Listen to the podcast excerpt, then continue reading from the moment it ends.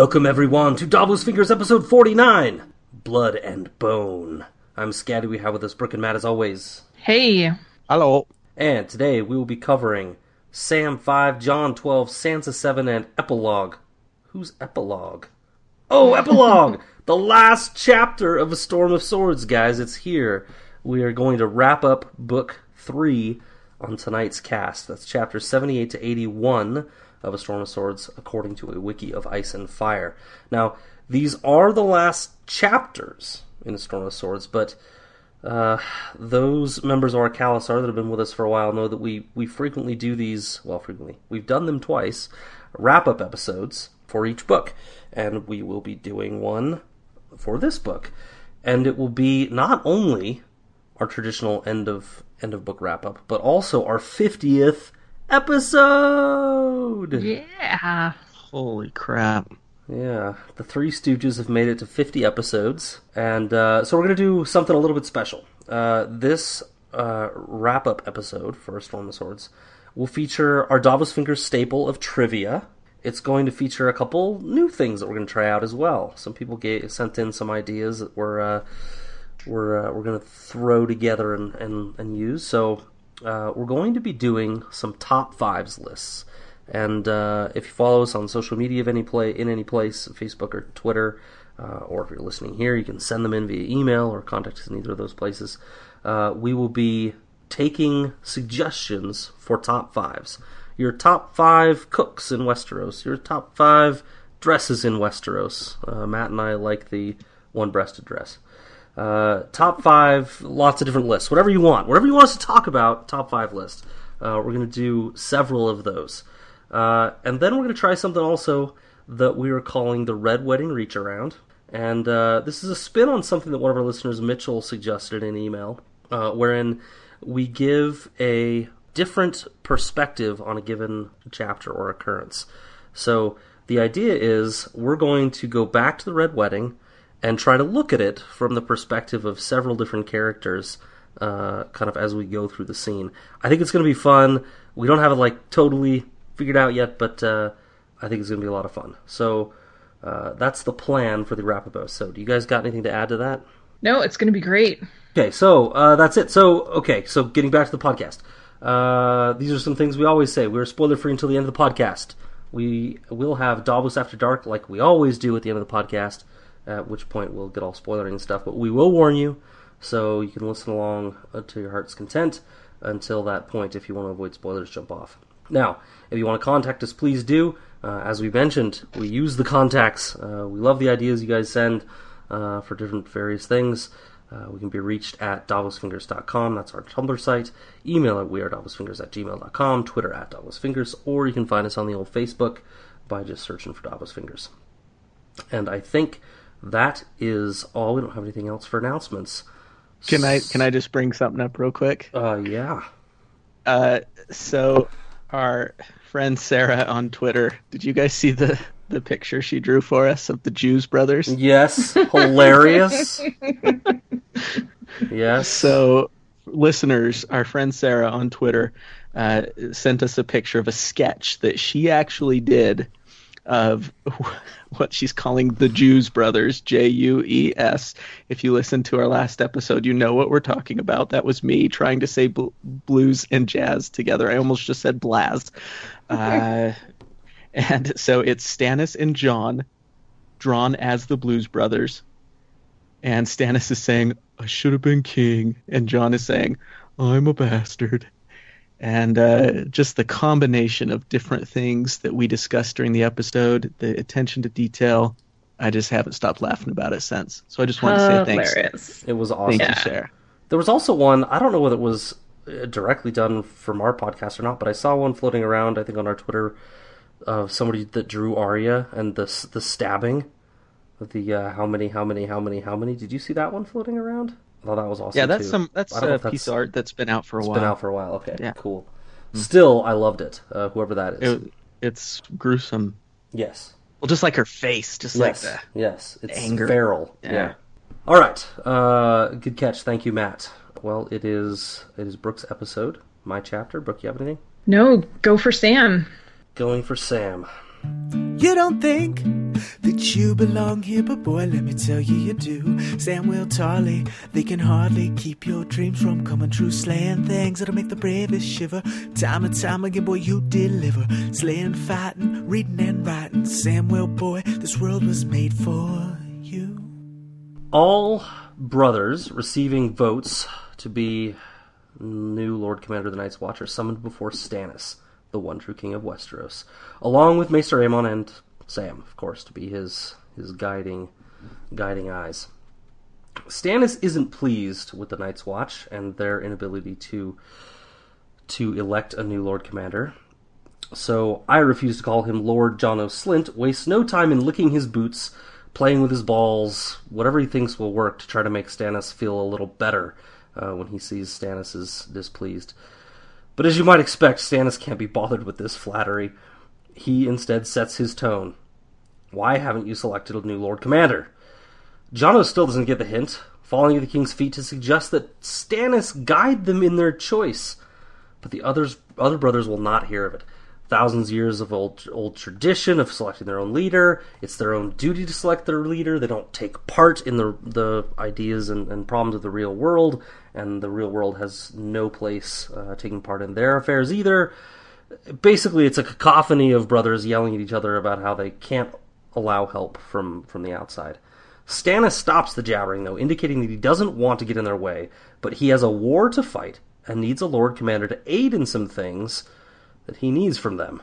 Namely, Stannis wants the gift, the huge tracts of land given to the Night's Watch eons ago by Brandon the Builder, and he wants their unmanned castles along the wall. You'll remember that there are, I think it's 17, and the Night's Watch is only currently manning three Castle Black, uh, East uh, Eastwatch, and uh, oh, what's the other one called?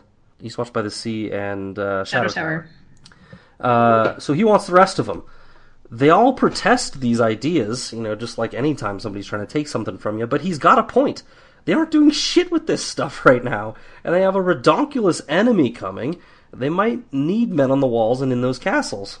Stannis says he's going to rebuild them and fortify them within the year, and oh yeah, night fires, guys, light 'em up. Mel says they'll help, and she's doing me, so this is a thing now. We're doing night fires. They're all stupefied, so Aemon changes the subject. If this is the war for Dawn you speak of, then where is Azor Ahai? Mel says, He stands before you. And Stannis grinds his teeth. All are excused from the meeting, save Sam and Aemon. Stannis inquires about Sam's dispatching of the other. Mel hears them talk about dragonglass, and she lights up, noting that it is dragonglass is frozen fire. It makes sense that it would harm the others, these ice-based uh, foes. Stannis, though, is the one that offers something useful. Dragonstone is full of dragonglass, of obsidian, and they're already mining it. Stannis commands Sam to show him where the Black Gate is at some appropriate time. That seems to be kind of all Stannis's point was about this whole thing is, hey, Sam, you're going to show me where this Black Gate is so I can get through the wall if I need to.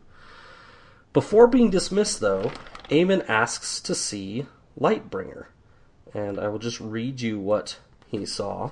It glows, said Sam in a hushed voice, as if it were on fire. There are no flames, but the steel is yellow and red and orange, all flashing and glimmering, like sunshine on water, but prettier. I wish you could see it, Maester. Satisfied with that description, Aemon starts to leave, but Stannis repeats his threat Pick a new Lord Commander tonight, or I will do it for you. As Sam and Aemon cross the yard, Aemon speaks the doubts we've all been harboring about Lightbringer, and as he dismisses Sam, indicates that while he, a sworn maester, couldn't do anything to influence the upcoming vote for Lord Commander, perhaps Sam could. Sam thinks he knows what he has to do, and he sets off. To Cotter Pike first, a scary, gruff man, but Sam the coward no longer exists. He tries to convince Pike to support Mallister in the vote. Pike won't have it, though. Mallister's too old. He's not a fighter. He's not strong enough. He's too courteous. Pike doesn't really want the job, but he wa- doesn't want it to fall in bad hands even more, and he thinks that Mallister's hands wouldn't be wouldn't be good. Mallister is more the same when Sam goes to visit him. He won't withdraw. Pike doesn't have the grace and nobility to be Lord Commander. He too doesn't crave the position, but the other men are unsuitable, so he must stay in the race. In a bold move, Sam offers Mallister Jon as an alternative. Mallister chews on this. It might serve, though I'd still be better. And here is perhaps Sam's greatest moment. If we don't choose tonight, he tells Mallister, the king is choosing Pike. He leaves Mallister to think on it. Sam offers Pike the same thing with the inverse threat that Mallister is, that Mallister is the king's choice, and Sam has created a nice kettle of fish for the night's election festivities. And that is the end of the chapter. Oh, you sneaky little devil, Samwise. Sneaky little Slayer. Sneaky little slayer. We'll have to we'll have to find some Slayer song that sounds sneaky. Nope. Mm-hmm.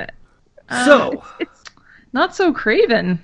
Not so craven. Pretty, pretty ballsy. yeah. Again, we've talked about this before. We only see Sam from himself. Well, now we're seeing him from Jon's POV. And he just thinks so little of himself. But in reality, he's just such a little stud muffin. Yeah. He's just such a I- good guy. I think though in this chapter, what really bolstered him was um, Maester Aemon being like, Mhm. "Well, I can't do it, but Winka could." winka. Yeah, and and even though he didn't explicitly say, Sam like took him by the shoulders, his tiny little withered arms taking Sam's big shoulders, like being like, Sam, I believe in you. You can do this. you have the cunning and the courage. Like, he didn't have to. He just he just kind of had to plant the seed, and and and Sam, you know, has has the in, internal integrity to make that grow. And I loved Gurm's uh, basically the play of Sam off of Cotter Pike and um, Sir Mallister is great because you really get these two distinct personalities, like Oh, yeah, rough, sure. rough bastard sailor and hoity, like perfect Highborn. hair. Yeah. Yeah, um, kind of. I don't know. I'm Yeah. pretty. Donald, Donald Sutherland, who is who I Yeah. have as Denys Mallister in my head. I- I is would- I would say he's- Sutherland. Foppish, if anything. But uh, yeah, Donald Sutherland, maybe. Yeah, he's he's very. Uh, so many ways to des- describe him as a, a fussy old man. But anyways, so so these these two very strong personalities who are are leaders of of, of you know criminals and other stubborn strong personalities and and Sam s- stepped up to plate and he he he was the sneaky slayer. It was great. yeah, he's, I loved it. was So really- I, I credit Mi- Mr. Aemon for that. there, there's a, there's a little interesting piece of subtext going on in there too. Mallister and Pike aren't just very different people. They're essentially uh, they're not just against each other for the reasons that they give in these chapters. They're racists. Mallister hates the Ironborn, and the Ironborn hate the Mallisters. This is a conflict that goes back. It's you know it's like Yeah, I don't know and if it's McCoys. race as much as it is family. Well, Yeah, whatever. it's- I mean, it's uh, well, the Ironborn are well. I, hmm, I'll get back. Yeah, to they're two different researching cultures, It too much. but- They're different cultures, and they, ki- I think they're even descended from different They're, people. But they're maybe like classist, but the, well, just they're feuded it's- forever. Sure, if you don't like the word racist, well, we can go with classist or culture, culturist or something. They they are Hatfield families that McCoys, have, though, I like that. I like that one. They've- you said yeah, they've that. feuded Just Two families that hate each other. yeah. I mean, they don't they Well- don't they don't like what they stand for as individuals either. But I don't think they've let go of that uh, that kind of historical thing either. Yeah, yeah, that's definitely at the root of it. And I think Sam knows that, and and what he sees is this. You know, he he learns quickly from Pike. This is this is just impassable from his perspective. It's not just not going to happen. And his, he, uh, I called it in my summary. You know, Sam's greatest moment. Th- this is how he can be useful to the Watch. Sending him on a ranging, like, yep, he got lucky and he killed another with that dragon glass. And you know what his real value is is noting that it was the dragon glass and not his own heroic feat, which he keeps trying to remind everyone of. But in this case, he's using his head to his advantage. He's manipulating these two people with very different goals. You know, the killing the other was great, but he doesn't like to do that again. This this is how he can be successful, right? Helping the Night's Watch with his brain. And uh, I don't know. I'm kind of hearing you say that Sam can do anything and he's amazing at all roles. of okay. Um, Stannis says that a Lord Commander must be chosen because the Watch needs a voice in big decisions that are going to be made But I personally think he's just pushing for it because the whole inefficiency of the process just pisses him off. Like this is this is nothing more than Stannis being annoyed and being proactive about taking care of that annoyance. yeah, yeah, he's definitely annoyed. But you know, he's also a stickler for rules and stuff. Um, like Dwight Schrute says, that is the law according to the rules. Uh, he's big on that stuff. He knows that he needs to have a guy there who he can just say, "Okay, I talked to the Lord Commander," and but yeah, he's definitely annoyed at how long this process has taken. Just, just get it done. Jeez, it's not that hard. Yeah, it's fantastic, but it like it comes across as like as he, he's thinking about the greater good and the bigger picture, but he's not. No, probably not. Just, just he wants what he wants, which some could say is the greater good but some could say that, yeah. But yeah, no, your your joke is I'm not trying to ruin your joke at all because I do think it's just him like finding something to grind his teeth over, uh, in that regard. But what I do love about Stannis, everyone's pissed off at him for wanting the gift. Everyone's pissed off at him for wanting to garrison the empty castles. But why does he want to do those things? To build his own kingdom or something. No, it's for completely non-selfish purposes. He's mm-hmm. all in for this fight against the others. He's all in when the own freaking Night's Watch isn't in. Like they're sitting there arguing with him about it, and they're the ones that should be the, wanting they these like, guys on the wall and stuff. Lighting you know? night fires? Are you crazy? like we're not going to give you our castles. Like no. And uh, and and I love that about Stannis, and I also I know Melisandre's not a popular character, but for all from what we can see, she's in this too to fight the others. And so it's funny that Stannis and Melisandre are wanting these things, and the very own Night's Watch is fighting against them to achieve that. And and good on Stannis for for having the uh, the the big picture in mind. When the others turn out to be the good guys, we're gonna be so fucked with all our narrative. Oh my gosh, there's theories out there. Yeah. Yeah, it could happen. So, Speaking of Melisandre, at the beginning of this chapter, Sam notices her eyeballing him, and I'm wondering if checking out those curves. I'm wondering if she saw Sam, some part of Sam, maybe part of his meddling, maybe just him as a figure, like in her fires and her visions.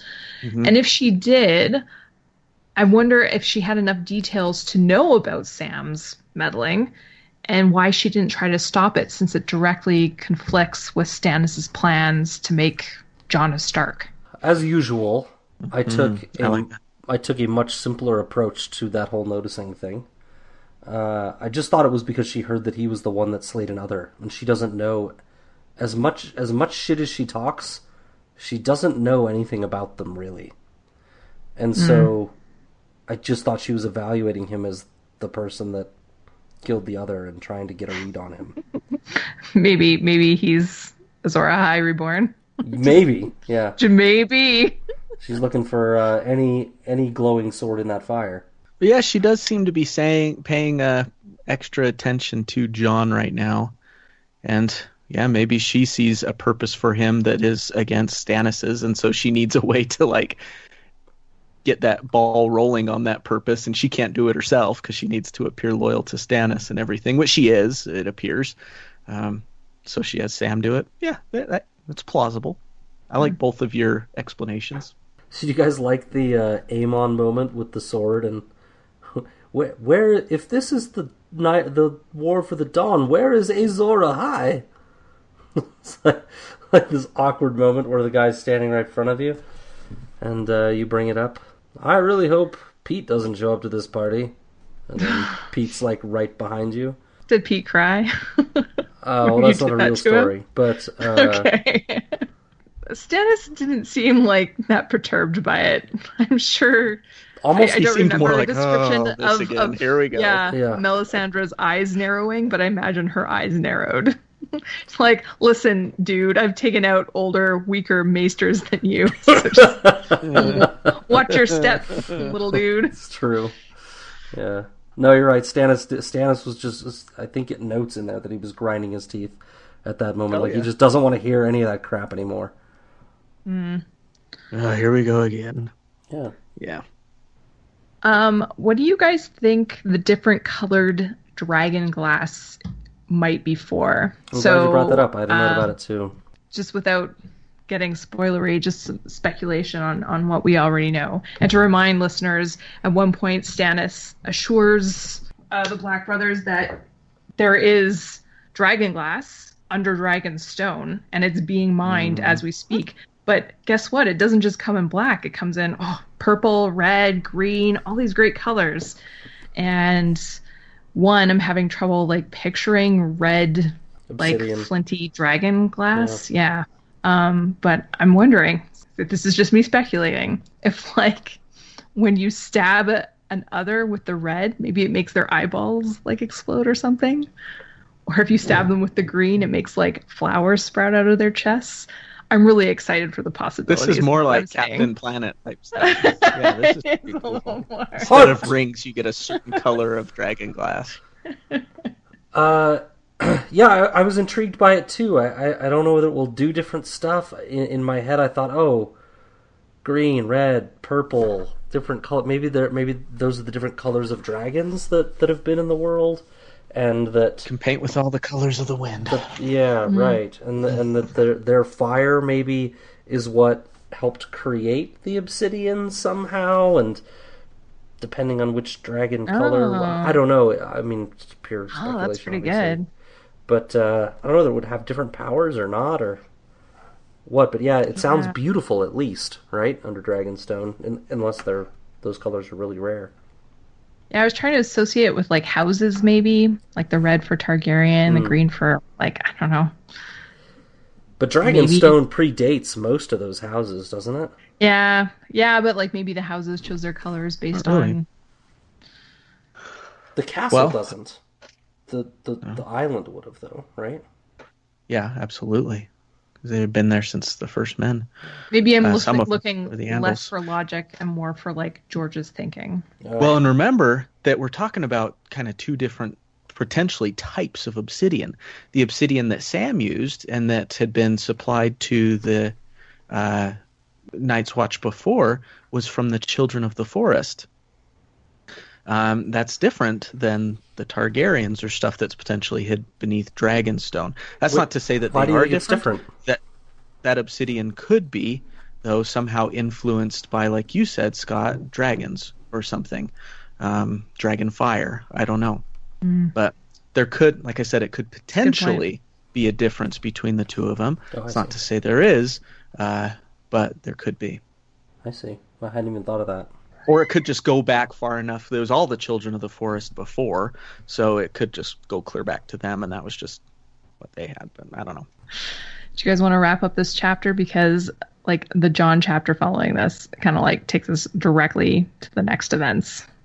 Just a quick Ed said, We'll defend the wall to the last man. Probably me. Thanks, Ed. we needed you, buddy. Ed for Lord these dark- Commander, Yeah, we just need you. Pip for Vice Lord Commander. Oh, what a ticket! What a ticket. Hit rivals. Uh, never mind. Never mind. I love the part where uh, Cotter Pike also is like, it's almost worth it to vote for Janos Slynt just to stick Janos down the royal craw and see if Stannis gags. Remember that part? Mhm. You know the the comedian Jim Jefferies? He's from he's Australian. Yes, I've heard him do a gun rights thing. I think. That's what he's really well known for. So he lives out here in the states, but he's Australian and he's very foul. Uh, he has a, a new s- special on Netflix, and I was watching it, and he does this little part about Donald Trump, and he's like, "Don't get me wrong, he's a lot of fun, and there's a part of me that thinks, ah, let's do it. Let's see how crazy it can get." You know, Donald Trump. Now, don't get me wrong. He's a lot of fun. There's and there's a little bit of me. There's a little bit of me that when uh, like that thinks, "Fuck it, let's do it." let's do it and see how fucking crazy shit can get. And I totally thought of that when I thought of Cotter. But then, he, of course, he launches into this big thing about how Donald Trump's a, a nightmare. But Let's do it. Let's just see how crazy it can get. Uh, I think that's going to happen. So, Uh, just, just, just to be totally politically correct, uh, we do not advocate the voting for Trump or anyone else on this podcast, uh, fun or not. well, but you should take part in the democratic process. You should vote. Yes. we just don't vote. care who you vote for. Yep, Well, we do, but we're not going to say what we care about, yep. and you'll never guess. Okay, uh, Matt, do you want to take us to Jon? Well, we're going up north where the winter's cold and the icicles bloom like the bluest rose. We haven't met his mom, but we love his wolf. He's Jon Snow. Fresh off a whopping one hour of sleep the previous night after tossing and turning about Stannis' offer to become Lord Jon Stark of Winterfell, Jon's in the practice yard, taking on the pride of Eastwatch, Iron Emmett. He's not doing particularly well today. Uh, Jon takes a shot to the head, and in that moment, he's transported through time uh, to when he used to similarly spar with his half brother Robb in the yard at Winterfell. So then, as boys, they used to pre- pretend they were knights of renown, Aemon the Dragon Knight, Ryam Redwyne, uh, Florian the Fool. But one morning, Jon called out that he was playing the Lord of Winterfell, and he'd forgotten that he'd remembered Robb's innocent, if still stinging reply. You can't be Lord of Winterfell. You're bastard born, Rob had said. My lady mother says you can't ever be Lord of Winterfell. And when Jon comes to, he's apparently beaten the crap out of Iron Emmett. Uh, had no idea what he was doing, almost like Scat after eating the pot chocolate. And leaving and he's left Iron Emmett just dazed on the ground.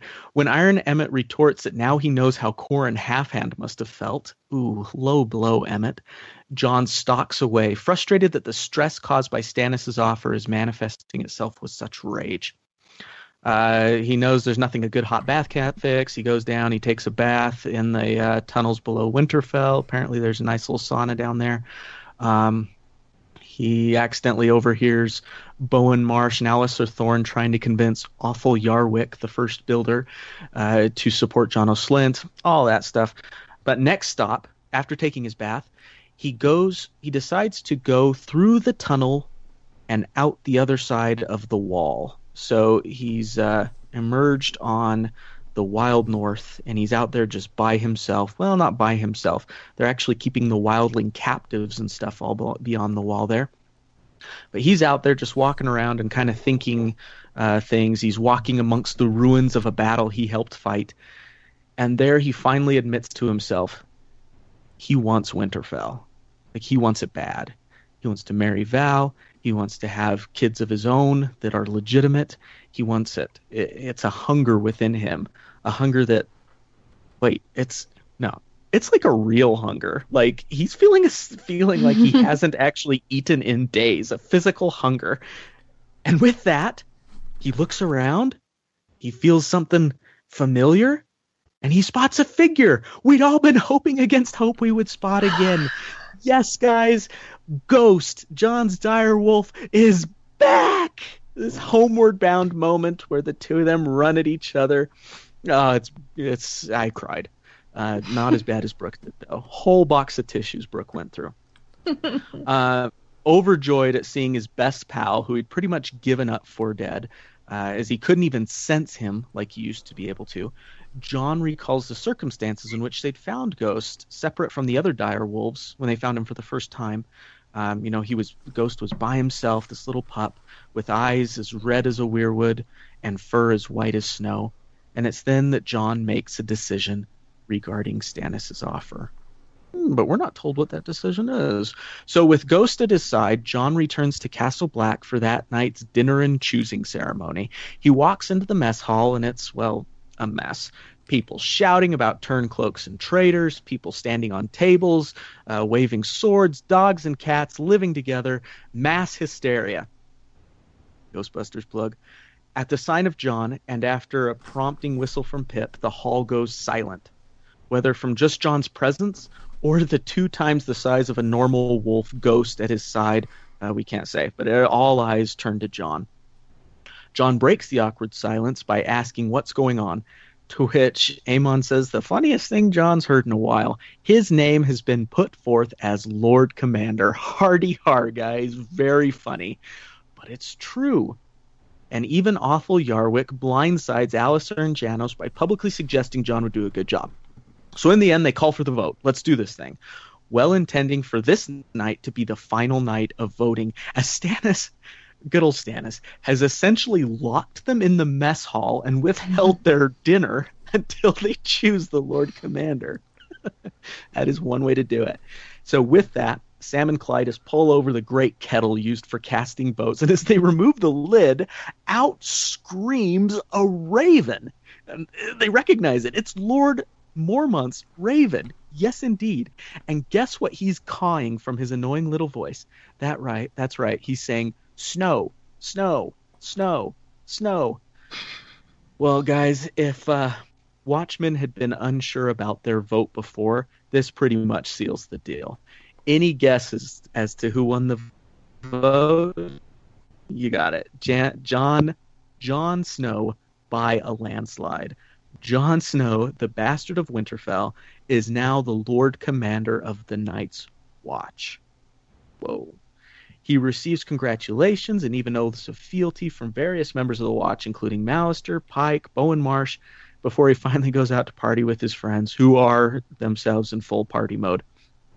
Jon, however, is a little more reserved, knowing that not only does he run the whole Night's Watch, but he also knows he's got to go tell a certain king that he won't be accepting a certain offer.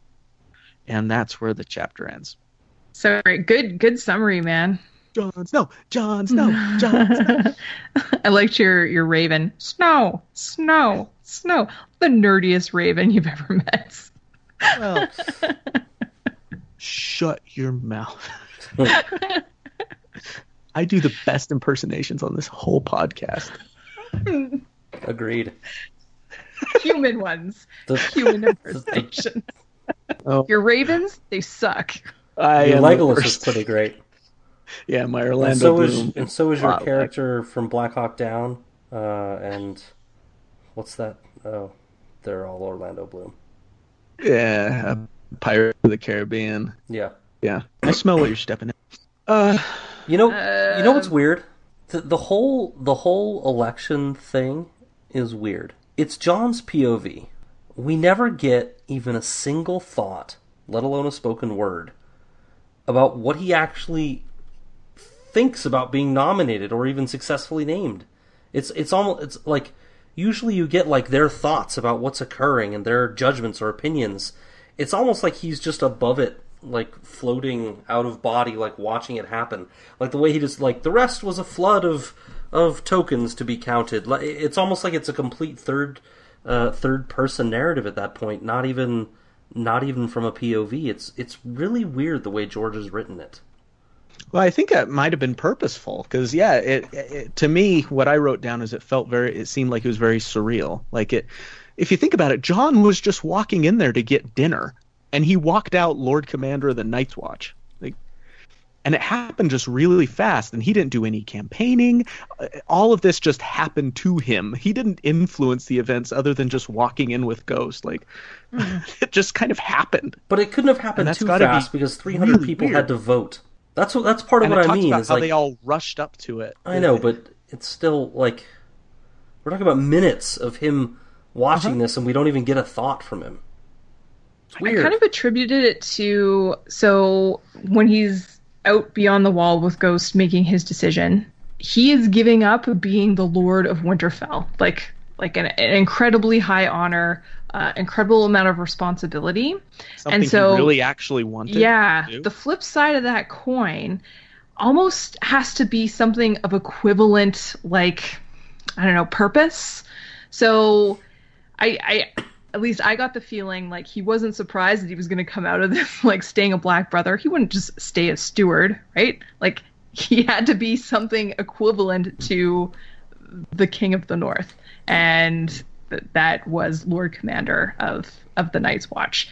But I, I know what you're saying. Like it, it's very odd that we don't get any internal dialogue, no like disbelief, no no shock, I no. can't believe this is happening right now. Yeah, You know what I think it was, actually? I think it's like we talked about last time. George is just trying to wrap this book up. He's not going to waste time with details. phoning it in. And fast forward, the vote's done. Jon has been voted for. Great. Let's finish this thing up.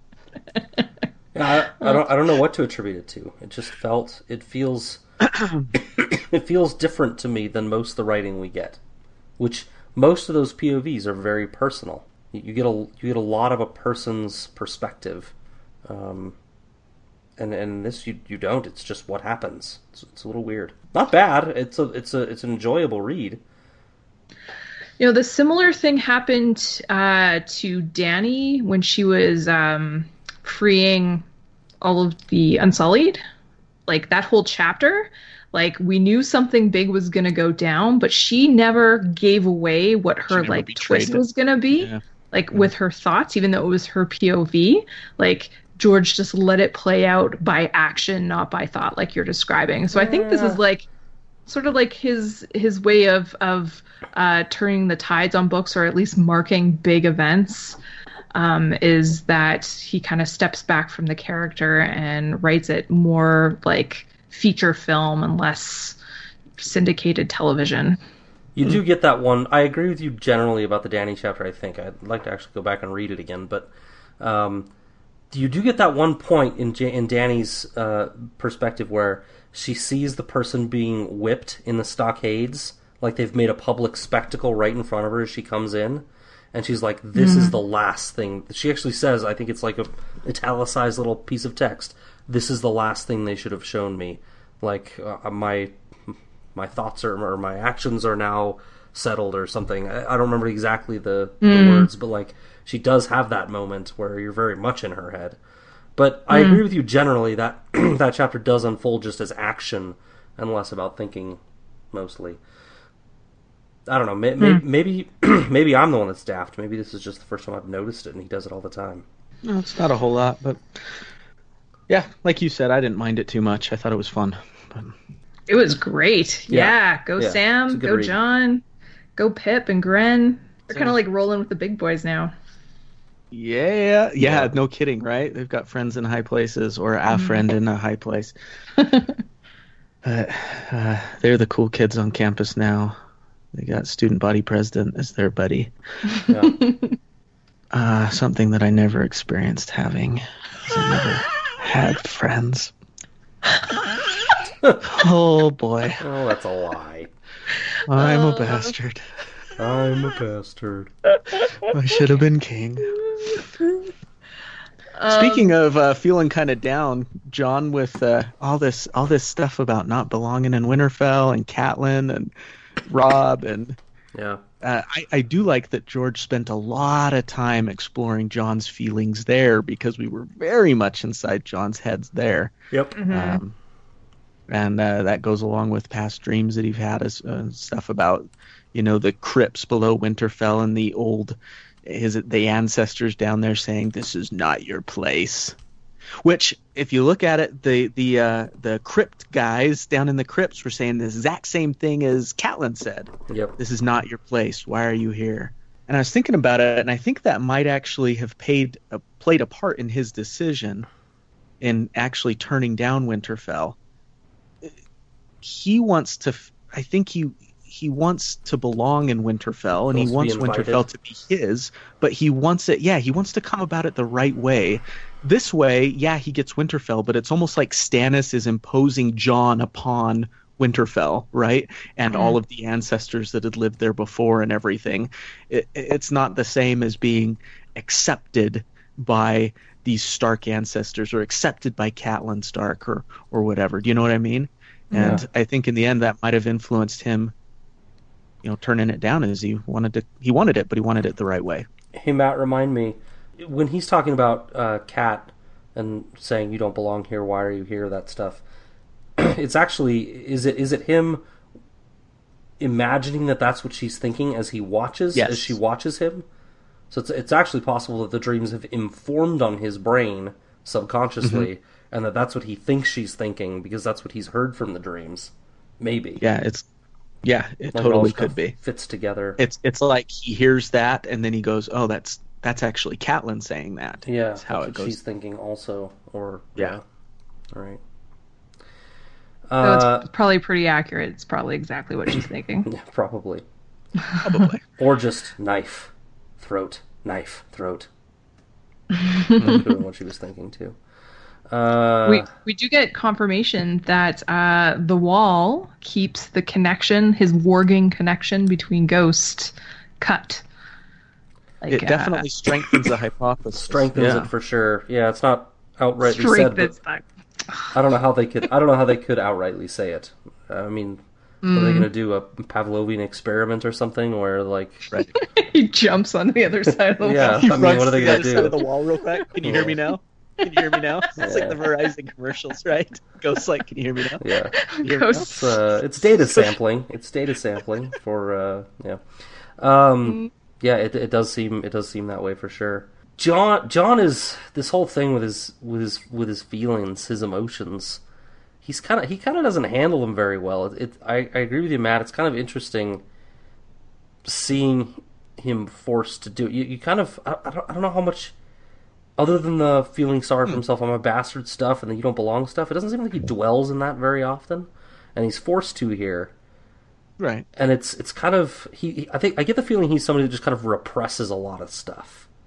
You know, Oh, he yeah, just kind of sure. keeps everything in and keeps it in and in and in and in, and then you know, I, we probably all know somebody like that, right? That they just kind of keep all their anger inside, and then every once in a while, like you don't want to be around because it's fucking Vesuvius, and That's like that's me 100%. it just explodes I'm all over the place. Explodes all over the place. all over the place. Yeah, That took a quick turn. it did. it, yeah. I, I would I would agree with you that he's a repressor hmm. and that he's a denier, but he does he does dwell on his bastardy bastard heritage quite often. But he but he keeps it simple. I guess that's what I mean. It's all he has that touchstone. Simple. He has that touchstone phrase Yeah. where he's like, "I'm a bastard. I guess that's just how it's always going to be," rather than So- rather than well, like d- like technically delving. we gave him that phrase. huh? technically we gave him that phrase. I don't think that's like verbatim out of any of the book. But, it- I know what you're saying. implied. Sorry, keep going. It's implied. Yeah. Yeah. Definitely implied. I don't think he explores it to any depth though. Just like ah, that's how it is. Yeah, yeah, and and in this case, his, his lack of belonging and and definitely he takes to heart Catelyn's dismissal of him, like a lot deeper than we ever really see. Yeah. Like surface level, it's just mild resentment and. But deep down inside, I think it's really affected him. Mm-hmm. Of course it would, right? Like she would be his only mother figure, and to have your mother hate you since birth, Yeah. that's a lot. Yeah. While doting upon everybody else. Yeah. oh boy. Yeah, and then and then at one point he he thinks of how whenever he excelled over Robb and like studies or fighting or whatever, Catelyn would I can't remember what she does, but just- she doesn't like it. So He's, you know, spits fire. Yeah. Yeah. But I would contend that he, he does handle his emotions pretty well. I would think. Scott, you said you didn't you didn't think he handled it too well. I just like he deals with them. I, I thought he, uh, you know, he he went on his walk. He He thought it all someone. through. It was on his mind. He hit someone in the head, which is sometimes what you need. That's that's my outlet. That's my explosion because I, t- I do repress a lot of stuff, and when I it's usually in hockey, and I usually end up in the penalty box for a few minutes, but it's all right, and then it's all out, and I'm good. Um, uh, but he he comes away clear headed, right? And so I would contend that maybe he does handle his emotions pretty well. He's, he got it all out and he thought it through and he's he's bombarded with all these people wanting him to be something. Like Ygritte wants him to be a wildling. Stannis wants him to be Lord of Winterfell. Everyone wants him to be something. John O'Slint wants him to be a friggin' traitor. I don't know. But what does Jon want to be? What does he need to be? I get what And- you're and saying. he comes away making that decision and, and you know he sees val in the mm-hmm. tower and that's our first confirmation of the decision that he made where he says you know you're not the one or i'm not the one It's a really good collective soul song, by the way.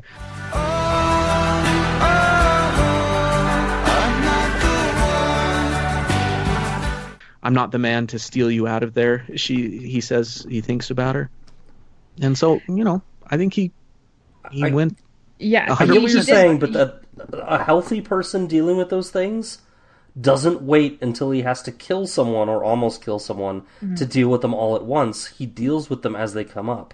The Ygritte thing he would have dealt with a long time ago in a healthy in a healthy way.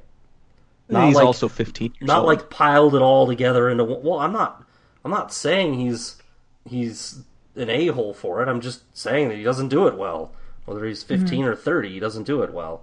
I think he's got a lot of growing to do. Yeah. I- Scott, I, I hear what you're saying, and I think what you're getting at is that he's handling all this completely alone. So right True. off Yeah, the yeah. bat, he is he is setting himself for for potential failure of handling, which is in itself a failure of handling. So if he had maybe turned to Maester Aemon or Or Ghost. yeah, I guess Donal Noye is gone, but you know, he I guess he has lost a lot of his support system. But even Sam would have been good in this in this case to just to discuss this decision with, right? And that is theoretically what a healthy person would do, right? They wouldn't just deal with it by themselves. Yeah, And I I, think that yeah, maybe that would Yeah. be a potential. But but but here's here's on the on the other hand, he dealt with it by himself and he did a good job. Like Not he really. figured out He made the No? wrong choice until Ghost came and saved him. He didn't make it. He hadn't made a choice then. He'd admitted to himself that he wanted Winterfell, Yeah. but he hadn't decided I'm going to accept John Stannis's offer. At no point did he say that, but he did say he wanted it. Consulting text. Go for it. I feel like it was pretty well laid out that he was going to accept. oh yeah, with the feelings that until, he has. until the hunger overpowered him that was Ghost and Ghost, and he's like, "Oh, red Mm-hmm. Yep. eyes like a like the heart tree." Yep. We can move on.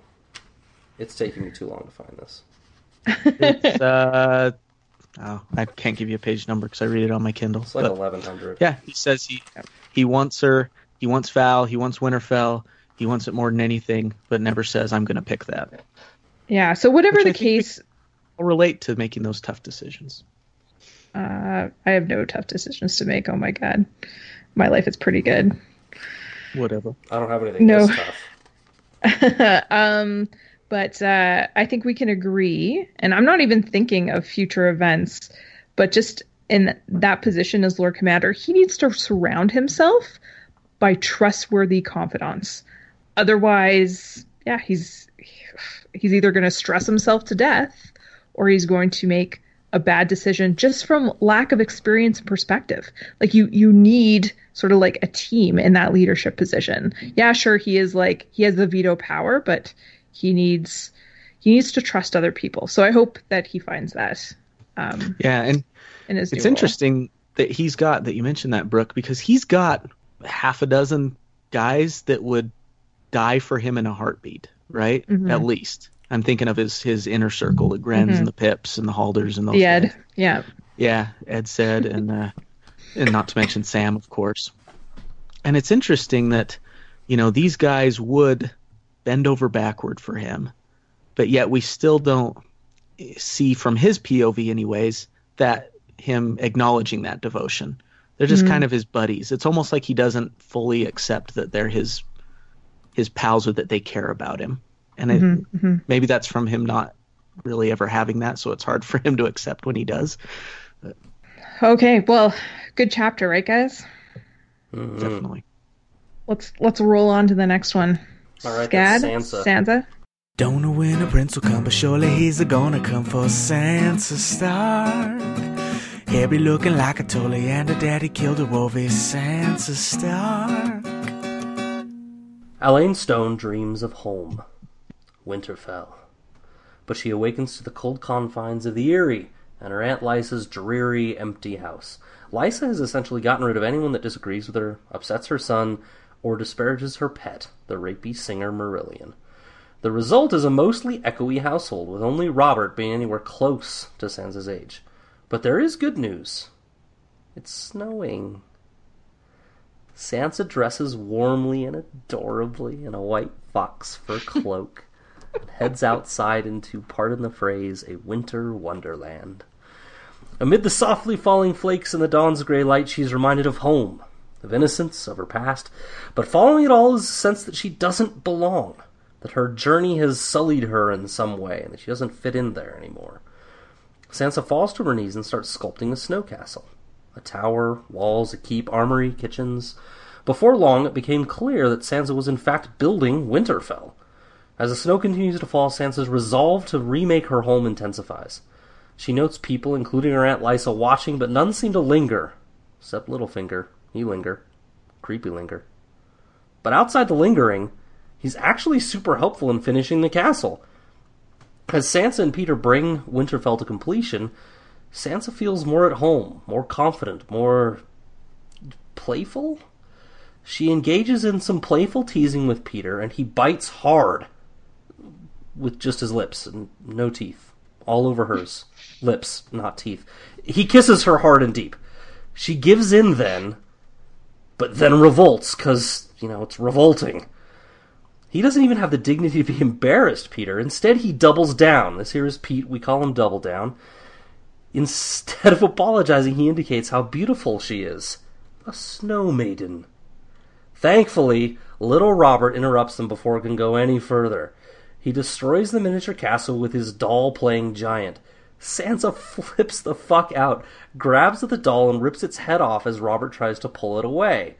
The giant sawdust guts spilled. Robert has a seizure, all up in Sansa's masterpiece, destroying it completely.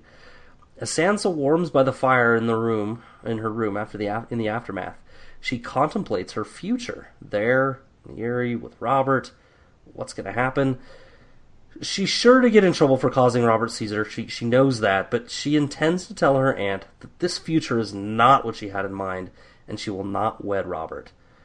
Oh, Sansa, if only that if that seizure was the only thing you were really on trial for here.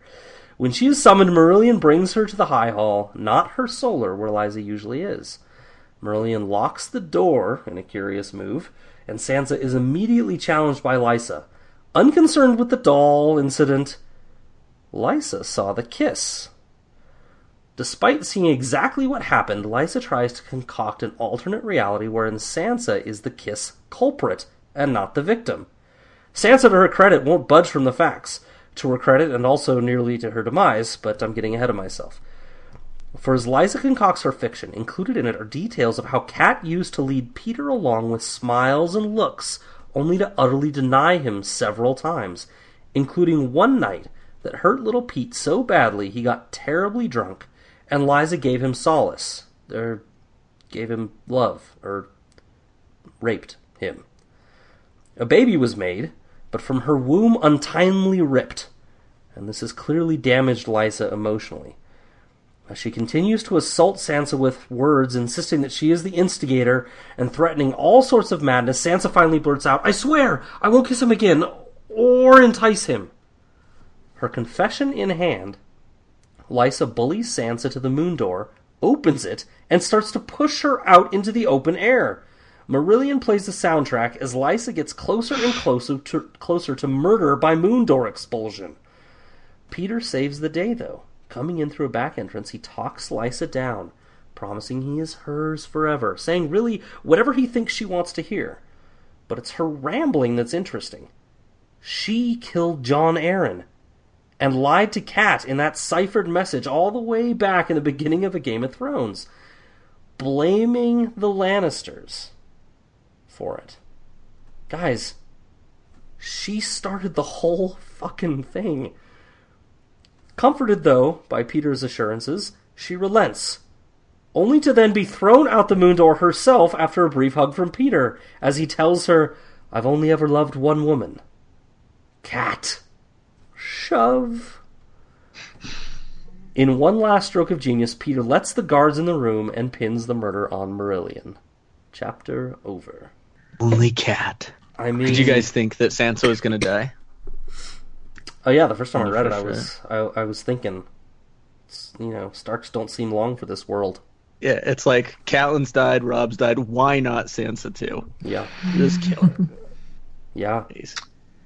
but I remember being very surprised that Peter had the balls to like basically just kick Lysa out the out the moon door, blame somebody else for the murder, and keep going. Oh, Just impressive. yeah. honestly, Peter's dealing with uh, he's he's in. Let's just say he's enveloped in some strong, strong plot armor because, like, kissing her in the middle of the square with like everyone to see, like that's a that's a bold move. Pushing. What, are you saying that that he wanted to set up this exact little well, scenario? Or just maybe just sow some contention between Lysa and Sansa. I don't, I don't, I don't know. I, one one of you guys, I don't remember which one of you, said before that Sansa is his weakness, and I'm not, I'm not sure actually that he was playing it. His response seems like he was, because he's, you know, he doesn't back he away. was. He doesn't apologize like, oh shit, what have I done? He's like, yeah, you're beautiful, and I know it, and you know it. Um, so yeah, it does seem, it does seem intentional, but I I I I think the uh, cat cat love took over there yeah, it feels that way.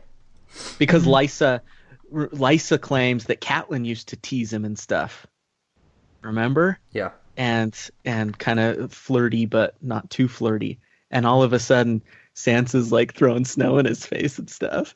It's like, oh, yeah. Yeah. Yeah, I don't want to. I don't want to victim blame here. Um, oh, definitely not. she she kind of just kind of pushes, maybe not knowing it probably, but pushes the exact buttons that Peter need push needed pushed. And I don't mean that in any sort of sexual way. It was, yeah, entirely innocent on her Yeah, part, but right, man, those were the right totally. buttons. Right. Holy. yeah. Kissed a woman, and he'd kissed her long and good. Yeah, that's what I was going for. Uh, I don't think I quite nailed it um, in my summary, but uh, yeah, I, I, I, I did fear for Sansa. I thought maybe she was heading out the moon door. Uh, I'm surprised Peter has the balls to, to do that, but you know maybe we shouldn't. We we just read basically that he set this whole thing up. This Yeah, whole, it the all- whole plot just in just just opened up right in front of us, right? The War of the Five Kings essentially began with Littlefinger. Yes. is what we were just told, Yes. right? Yep. Yeah, no, you're right. With the poisoning of Jon Arryn. hmm And sending that letter, right, to Yep. to grow suspicion in the Lannisters on on the side of the Starks, right? Eddard Stark goes south for that sole reason. Remember, he was going to reject the offer until Yep. they got that letter, and then Catelyn said, "You, have, have to, to go, go." to figure this out." It's almost like you can just stop reading right here. All figured out. I was just in it to see who killed Jon Arryn. Now that I know, Yeah, I'm good. Look yeah. over. That that guy that we never met. Yeah, that's all I cared about. Series done.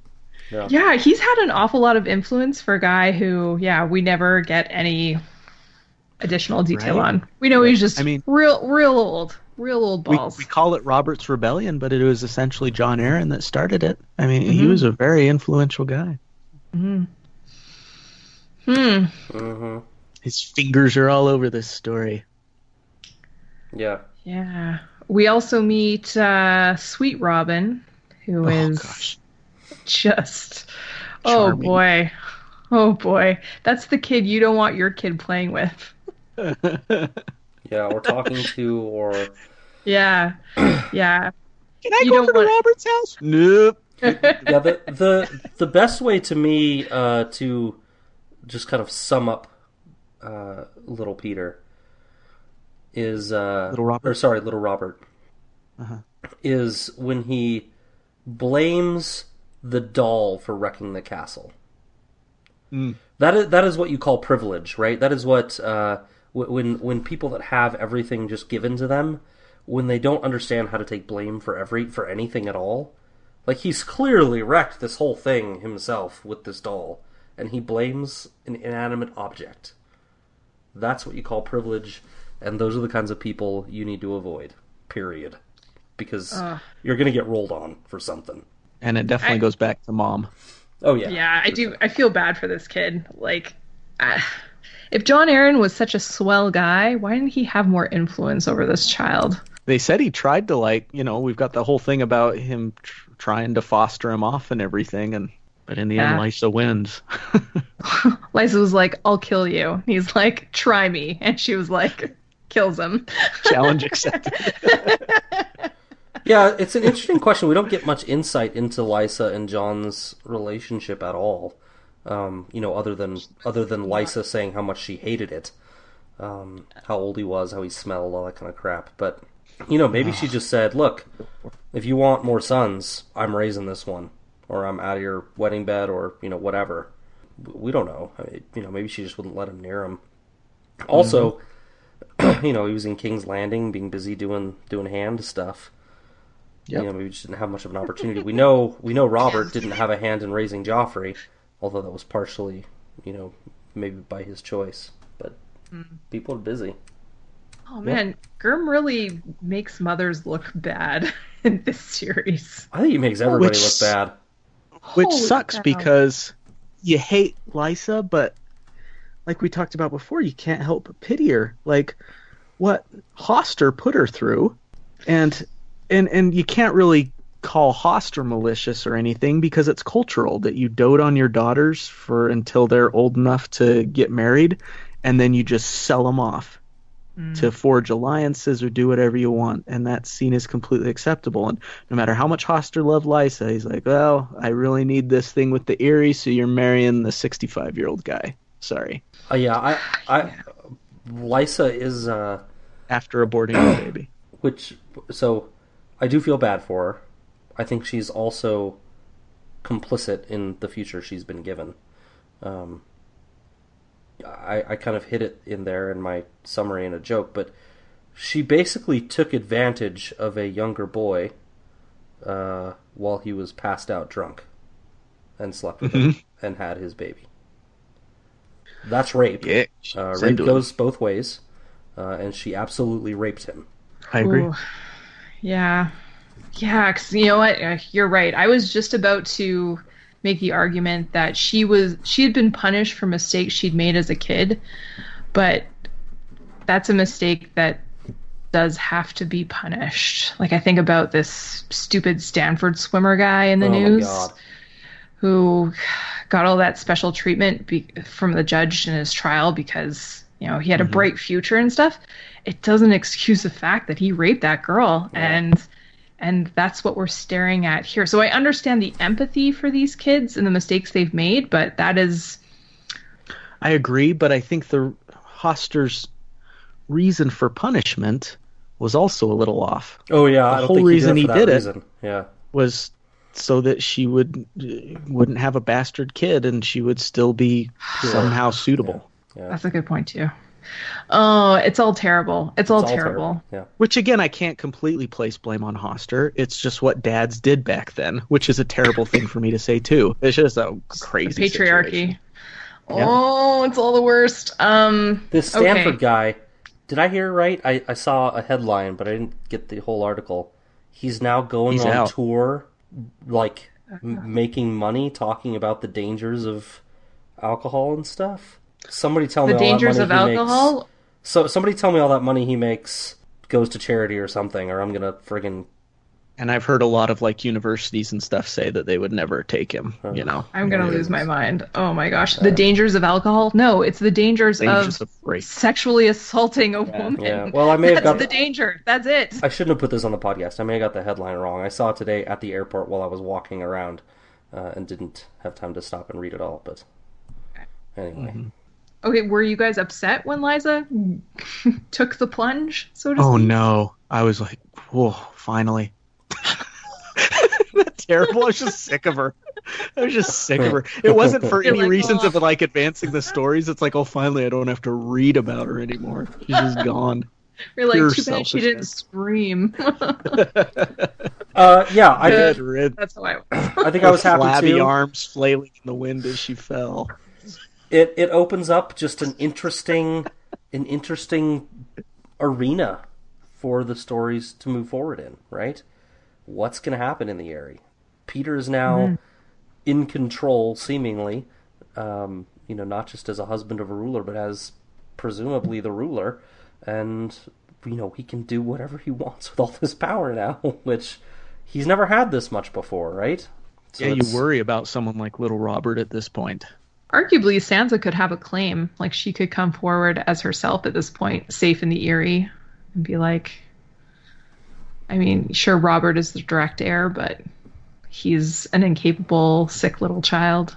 She could. Right. I'm not saying she will, but Well, that's the idea is to get him married, right? hmm Which uh, Sansa's already married. That legal? True. or Married is Littlefinger to just a- bypassing all of that? Well, because I she's think they- married to Tyrion. I think they talk about the fact that they they will be able to set that marriage aside when they need to. Um, he knows. I mean, he's thought about it. He mentioned it in one of the other chapters that th- they'll just be able to Oh, set I was it looking and I couldn't find it. I can't remember exactly what he says. There's We'll there's probably a loophole with consummation. Consummation and like It basic, is.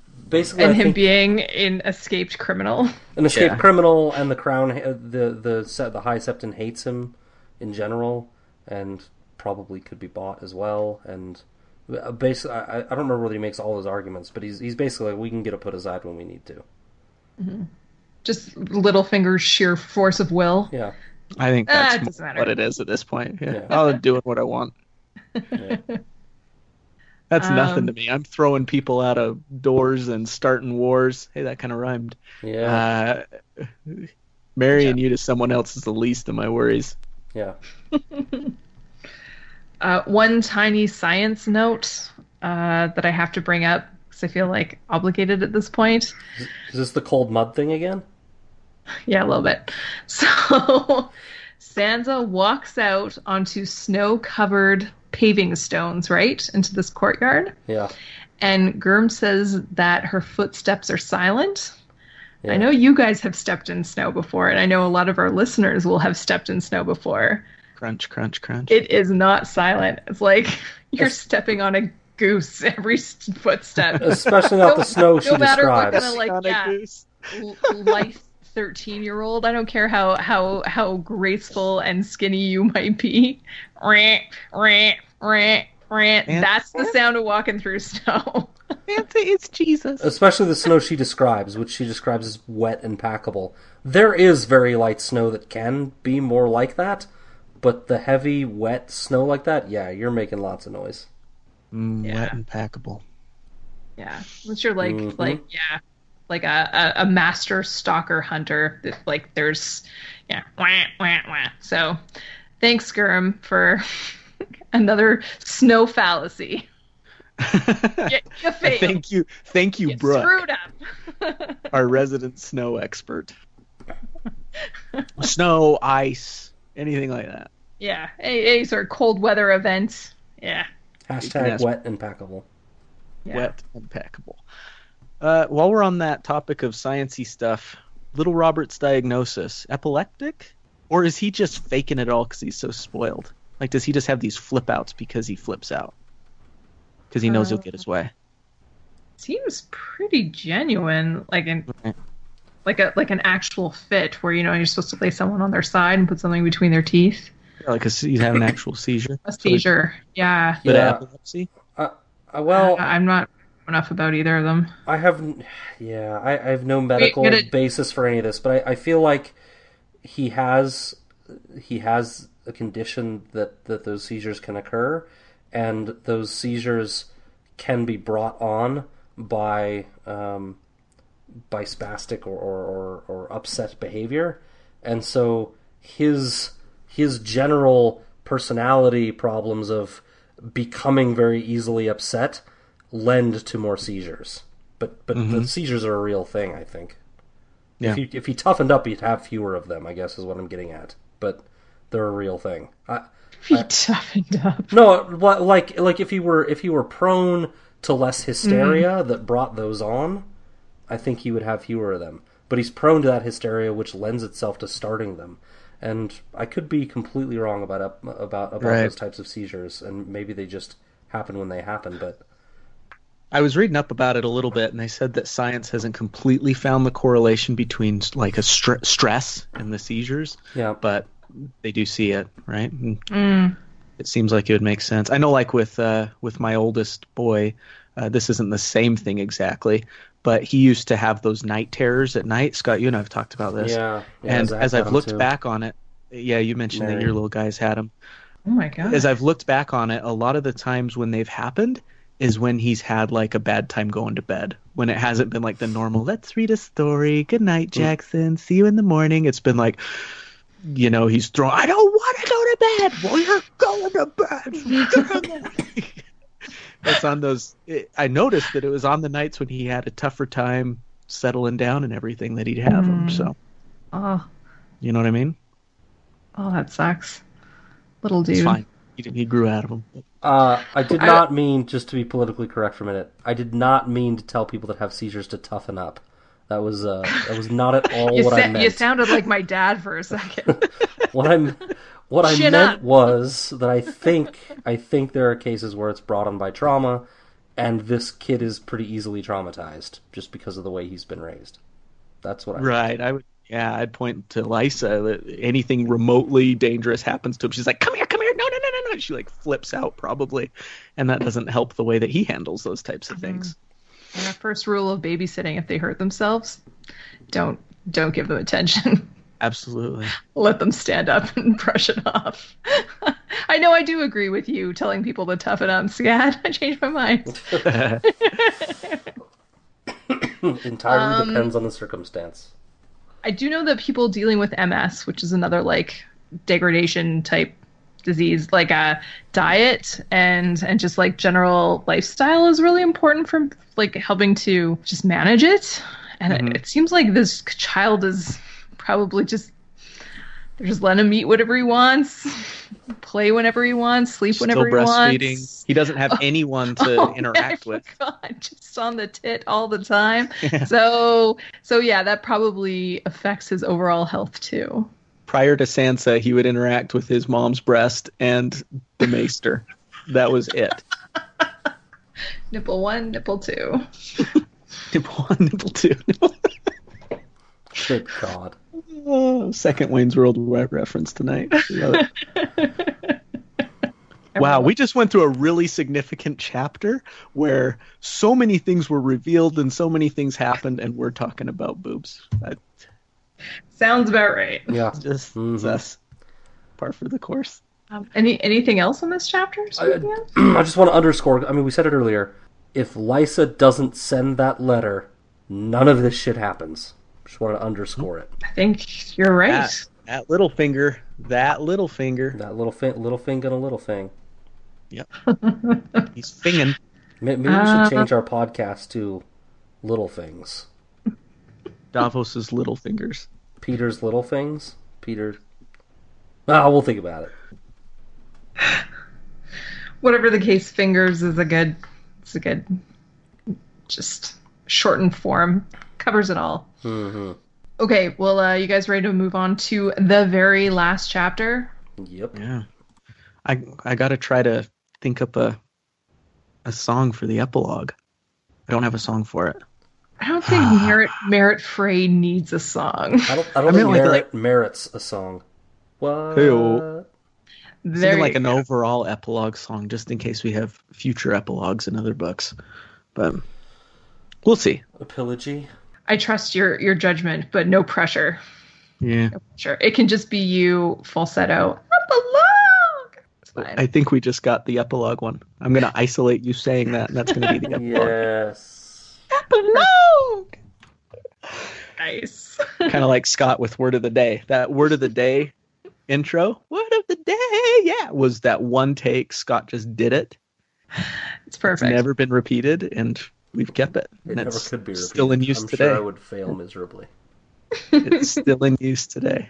Can we just have Scott say epilogue two, and then we've got all three of us? And if you wanted to piece them together, it might be kind of fun. Maybe we could make a. Epilogue two. There we go. Maybe I could like adjust pitch on each of them to make it sound like we're harmonizing and stuff. We could Wow. Sad that we need to adjust pitch to do that. but- we could have some fun on this. All right. Oh, epilogue. So, epilogue. Yes. All right. So here we are, the end of A Storm of Swords, the epilogue. Gurm could have wrapped up a mystery or two from the last three books, but instead we get the POV from a very minor character who we have met before. Thanks a so, lot. yeah, thanks, George. Thanks, Obama. Merrett Frey is the ninth son of Walder, unlucky, often in his cups, and very anti outlaw. Gurm does a great job of really soaking us in the mind of a brain damaged, whiny, sad Frey. And I don't know about you guys, but I often found myself like empathizing with the guy, even though he's a bona fide piece of Frey trash. We know this because he helped execute the Red Wedding, his job being to get the Greatjon Umber as drunk as possible. One job, get the Greatjon Umber drunk as possible. Um, by the way, he failed. Here's a few other things to know about Merrett. He squired at Crakehall with our friend Jaime Lannister. There he contracted the pox from a camp follower, was captured by Wenda, the White Fawn of the Kingswood Brotherhood, and ransomed back and then was maced in the head so hard by an outlaw he could never fight again, and was therefore never knighted, and never much use to his father and his brothers, who call him Merrett Muttonhead. Fat Walda is one of his daughters, and he is not bursting with pride about that, which I find foolish. Fat Walda has accomplished a lot. She's an ambitious young woman. Yes, she has.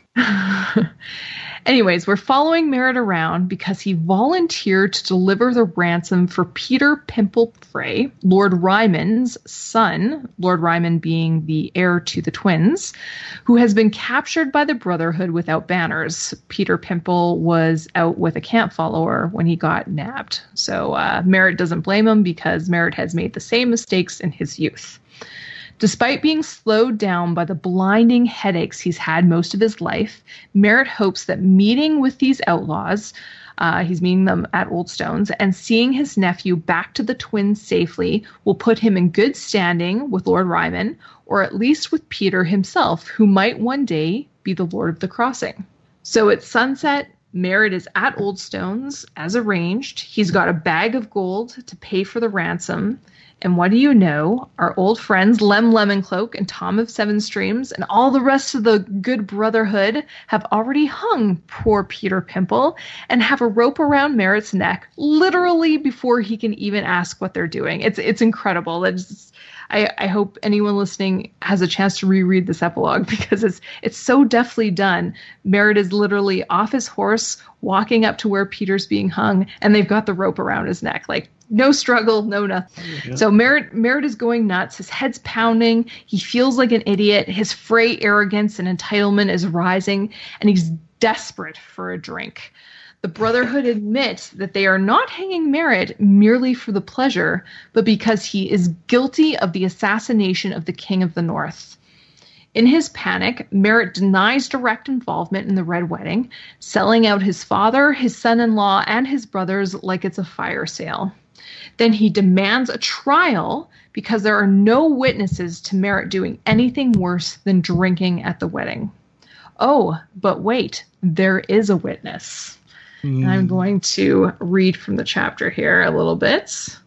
Good we call. are, yeah, introduced to a member of the Brotherhood, a cloaked and hooded woman. The outlaws parted as she came forward, saying no word. When she lowered her hood, something tightened inside Merrett's chest, and for a moment he could not breathe. No, no, I saw her die. She was dead for a day and a night before they stripped her naked and threw her body in the river. Raymund opened her throat from ear to ear. She was dead. Her cloak and collar hid the gash his brother's blade had made, but her face was even worse than he remembered. The flesh had gone pudding soft in the water and turned the color of curdled milk. Half her hair was gone, and the rest had turned as white and brittle as a crone's. Beneath her ravaged scalp, her face was shredded skin and black blood where she had raked herself with her nails. But her eyes were the most terrible thing. Her eyes saw him, and they hated. She don't speak, said the big man in the yellow cloak. You bloody bastards cut her throat too deep for that, but she remembers. He turned to the dead woman and said, What do you say, milady? Was he part of it? Lady Catelyn's eyes never left him. She nodded. And then they hung Merrett.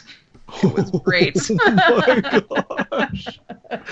Goosebumps. Oh my gosh. So awesome. uh, Lysa, Lysa Tully dead. Catelyn Tully alive. Alive. Oh, And I bet Lysa is pissed. Kinda alive.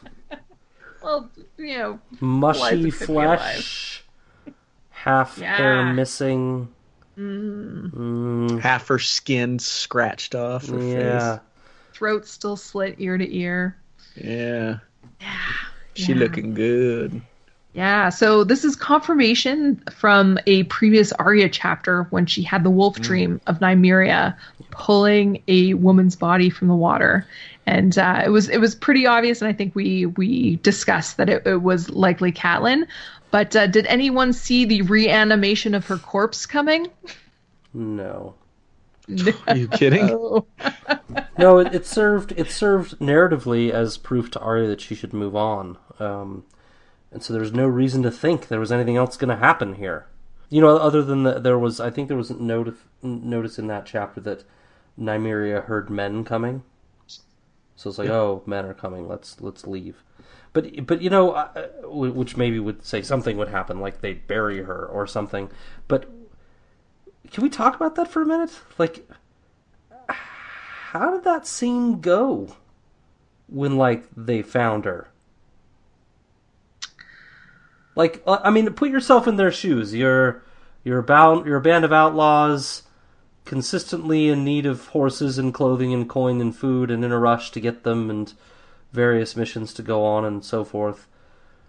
Uh, you come by this corpse that's swollen, missing half her skin and half her hair. I think they said they took her clothes off and dumped her, right? So she's not wearing She was anything. naked. She's naked. What? What? What? Grabbed them and said, "You know what, Catelyn Stark, we should give her the Let's kiss take a of look life." at this. Like, I'm what- thinking that maybe Careful the, with that, the- buddy. the naked woman was the first thing that caught their attention.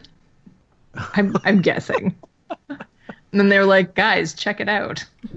gross. Naked corpse. and then they were like, huh, huh, she looks kind of familiar. Like maybe Harlan is still with them. Yeah, remember we've got Harwin, and it's been. Uh, did we hear how many days it has been? We know she. I mean, with the state of her body, she's been in that water for a while.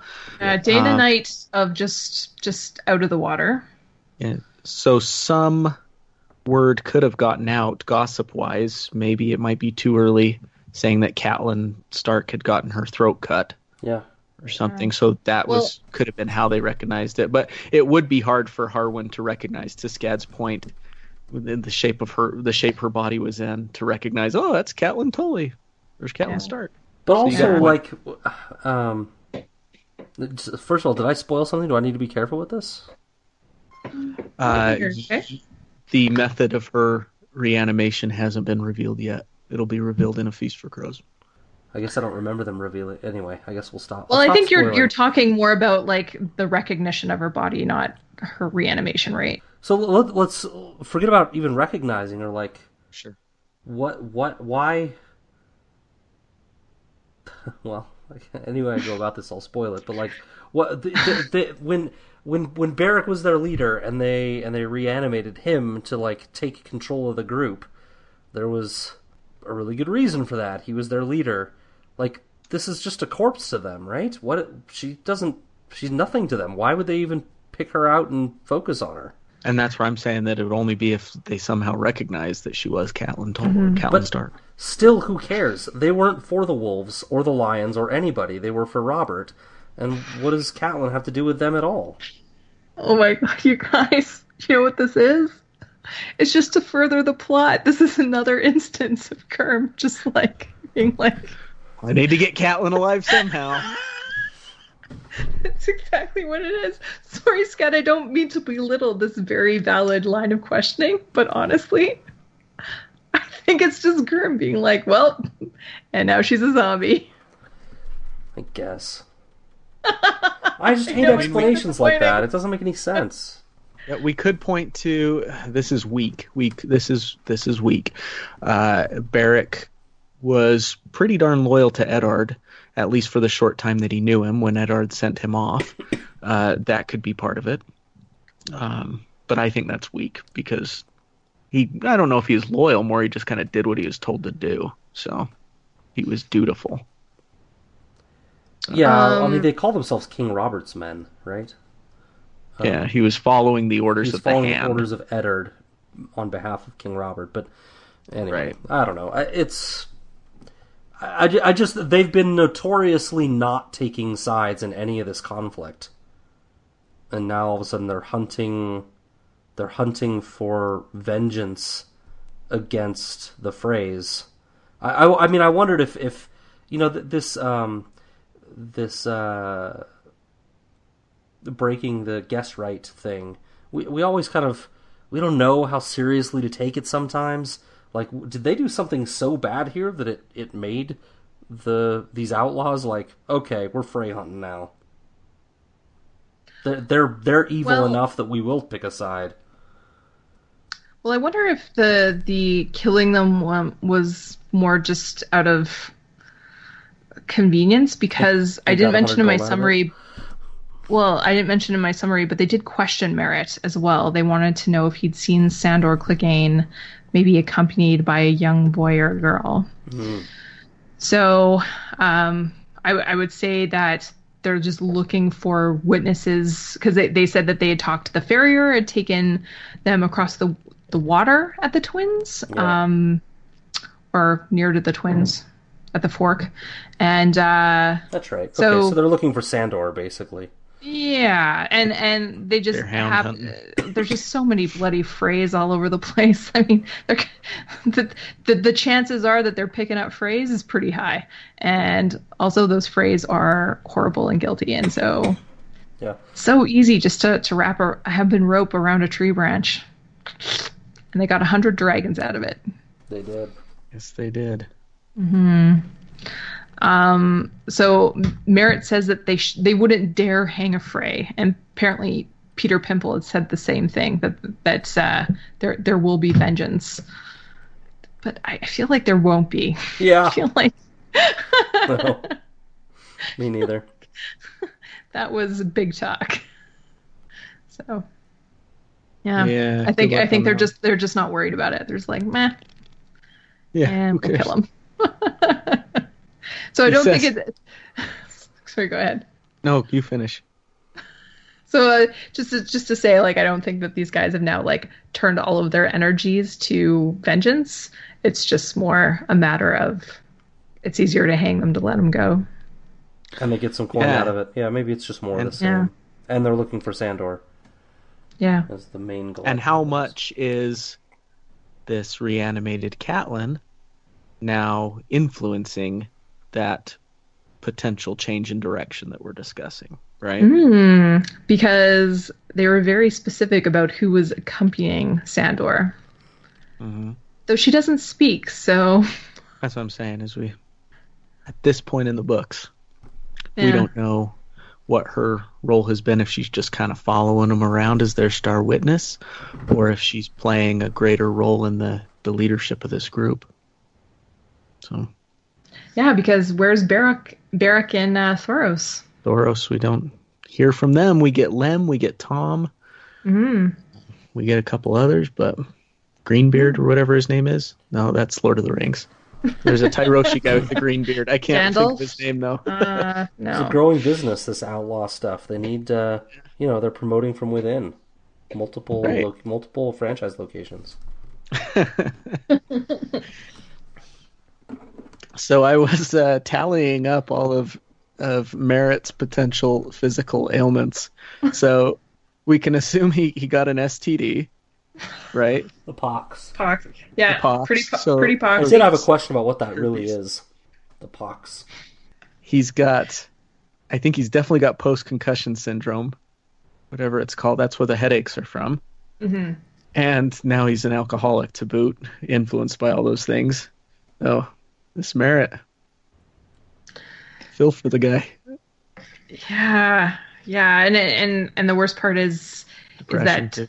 Yeah, at one point he was um, had a lot of potential as a young knight. They were they were expecting him to be knighted within a couple of years of him being a, becoming a squire.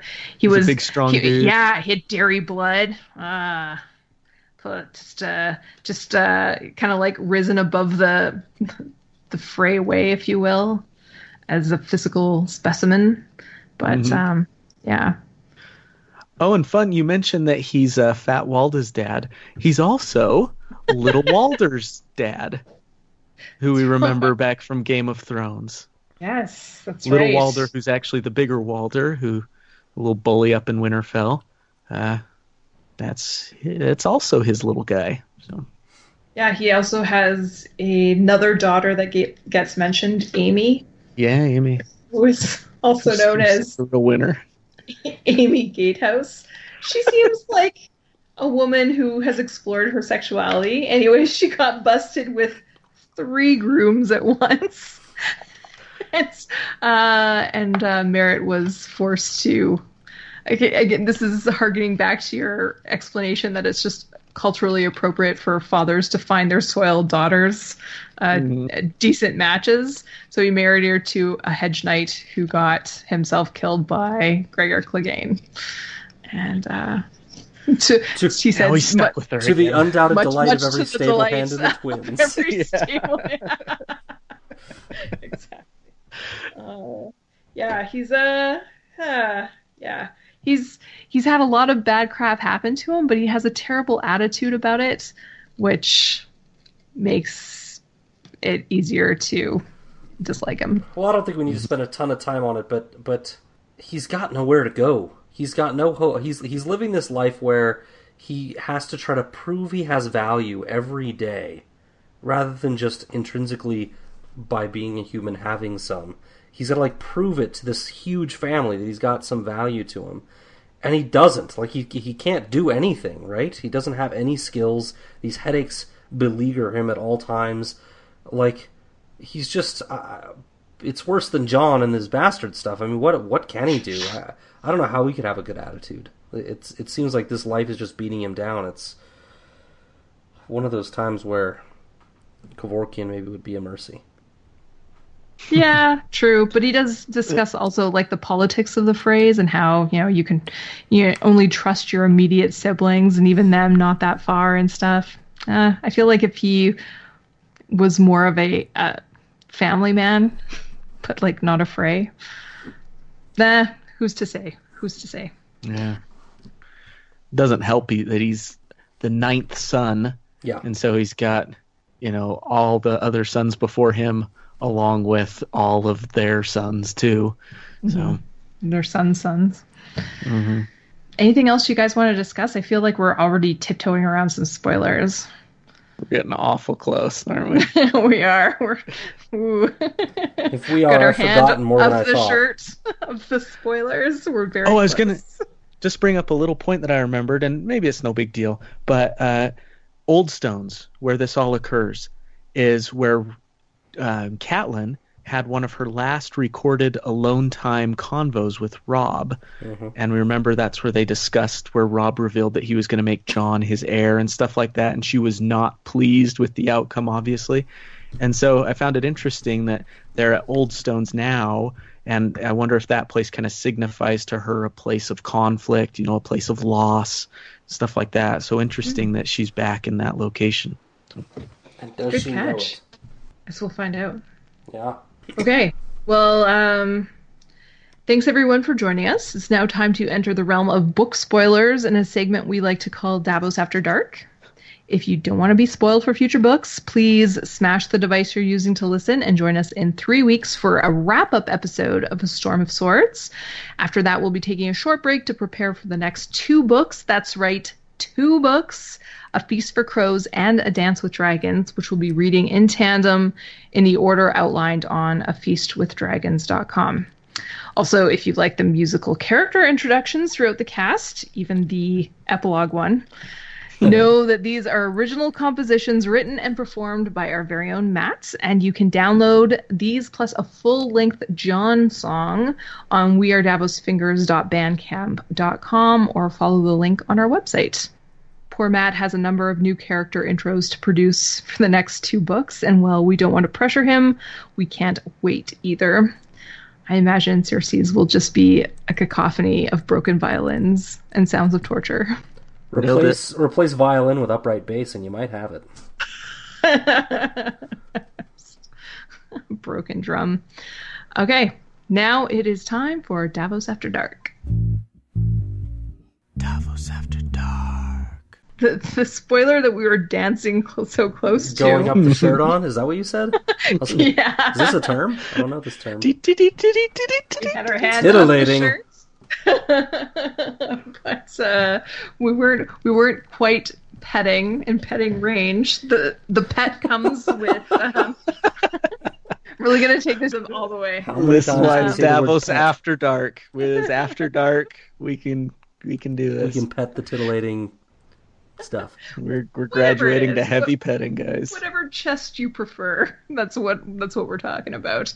So yeah, I think there's a very big difference between Scott and I understand your frustration on this one. How they recognized Catelyn, how they decided to give her the kiss of life, and and how then like she became the leader of this band. Yeah. What the fuck, man? Like it's an it's an it's an incredible journey that we have very little visibility on, and uh, uh, there's a lot of questions. But I, I I do like the idea of of Beric just being like, oh, finally somebody else who is more passionate about vengeance than I am. just gonna I'm just gonna pass this along because Yeah. Beric has said before that he's like Dunzo, like yeah, he's lived long enough and he's done with this thing. pretty So- tired of life. Yeah. But that's part of what I mean. And, I like, don't know wanna- that he would have even known that he would have died from giving that kiss of life Mm. because every time he's been kissed by Thoros, Thoros has still lived. Mhm. Though there was something inherently different in this one, of uh, some sort of symbolic passing of that life, that borrowed life that he'd been given over to Catelyn. That, yeah, again, we don't understand. Were I, you gonna for- say, I forgot that it killed him actually, but well, just in general, like they haven't been about revenge. You know, you said to somebody that Mm-hmm. that's more into revenge than he is.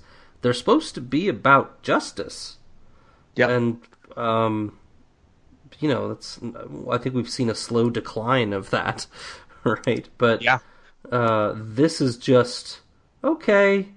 Catelyn's calling the shots now, and instead we're gonna go look for her daughters now. Yeah, it's I, I, I Has nothing to do with the original. I, I called them cronies. The Brotherhood Without Banners have somehow become from these justice seekers to becoming Catelyn, Stark, or Lady Stoneheart cronies. Yeah. It appears. And we read, you know, when Thoros is talking about all this with, I think it's Brienne. I think it's a Brienne POV when all this gets revealed. Uh, is is he's very disenchanted with the whole thing, and he's like not really in a leadership position anymore, and Who is Thoros? yeah, he's Hmm. kind of not even really around. Sounds like he's still there, but not there. You know, at the same time. Yeah, they've Yeah, almost they've become weird switch. they they had a a brotherhood without banners that was they were technically outlaws, but they had a sense of justice about them and a sense of uh, like these duty Robin and Hood. honor about them. Now they're just hiding out because if they were found, they'd be executed.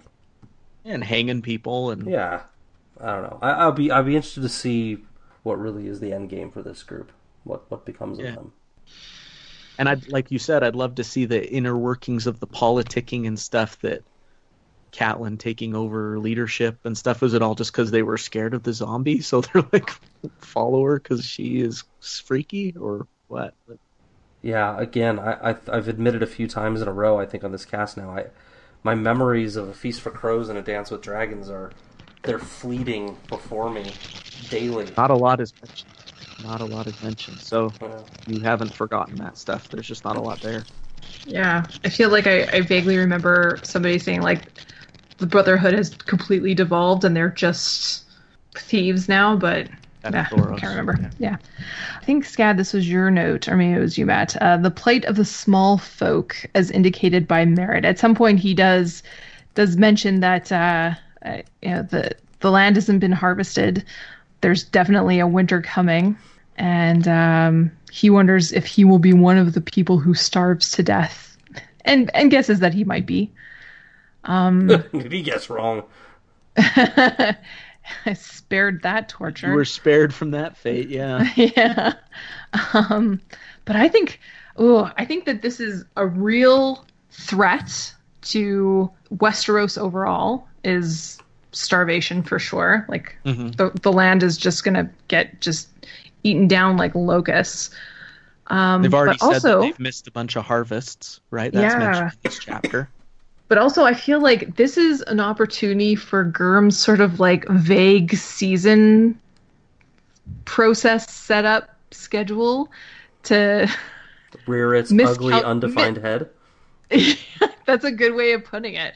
Um, it's just going to make way for for uh, scatterings of starvation because it sounds like um, the Tyrells and down in there in Highgarden. What Yeah, they're good. Called the Reach? Is that the Reach?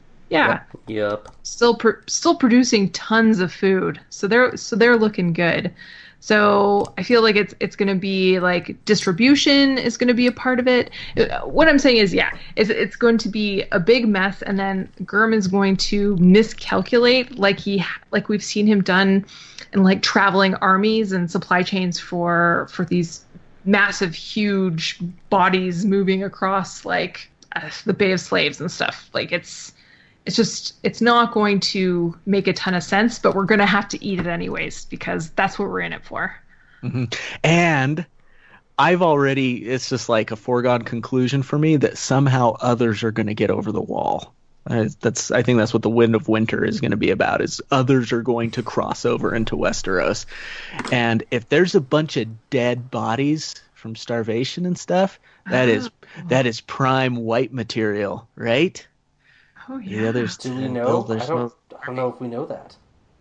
oh yeah can they they could they like go to a graveyard and just like Uh, we don't rip know bodies rules. up I out of the don't- ground I don't know if we know the rules. that's a rule now they can do it i made the rule we, we yeah we don't know how whites are made and stuff like that but we know that whites are kind of serving at the behest of others in some way or something like that Right, but uh, yeah, I'm getting really technical. But like, if they come across a dead body, can they just, oh yeah, you're a white now? Or like, does it have to be one they killed? Is there a special killing process that they have to follow through to make them a white? Those kinds of Right. things. oh maybe they give them a kiss of death maybe it's more Yeah. kissing there's like some sort of thing Mm. going on God, I love or making out with some- dead so- things. something worse yeah we know that a, uh a was grope it of death Fuck this You dead know, guy in the ass. We need another white. prologue they made themselves a white pretty quick the probe of death Uh, that's right. I don't have anything better than the probe of death. The probe of life. Uh, What is your Scott- headcanon for Stannis becoming the Night's King? i just think it would be cool Oh, it would be cool. but you Well- mentioned that Stannis taking the Nightfort might be foreshadowing.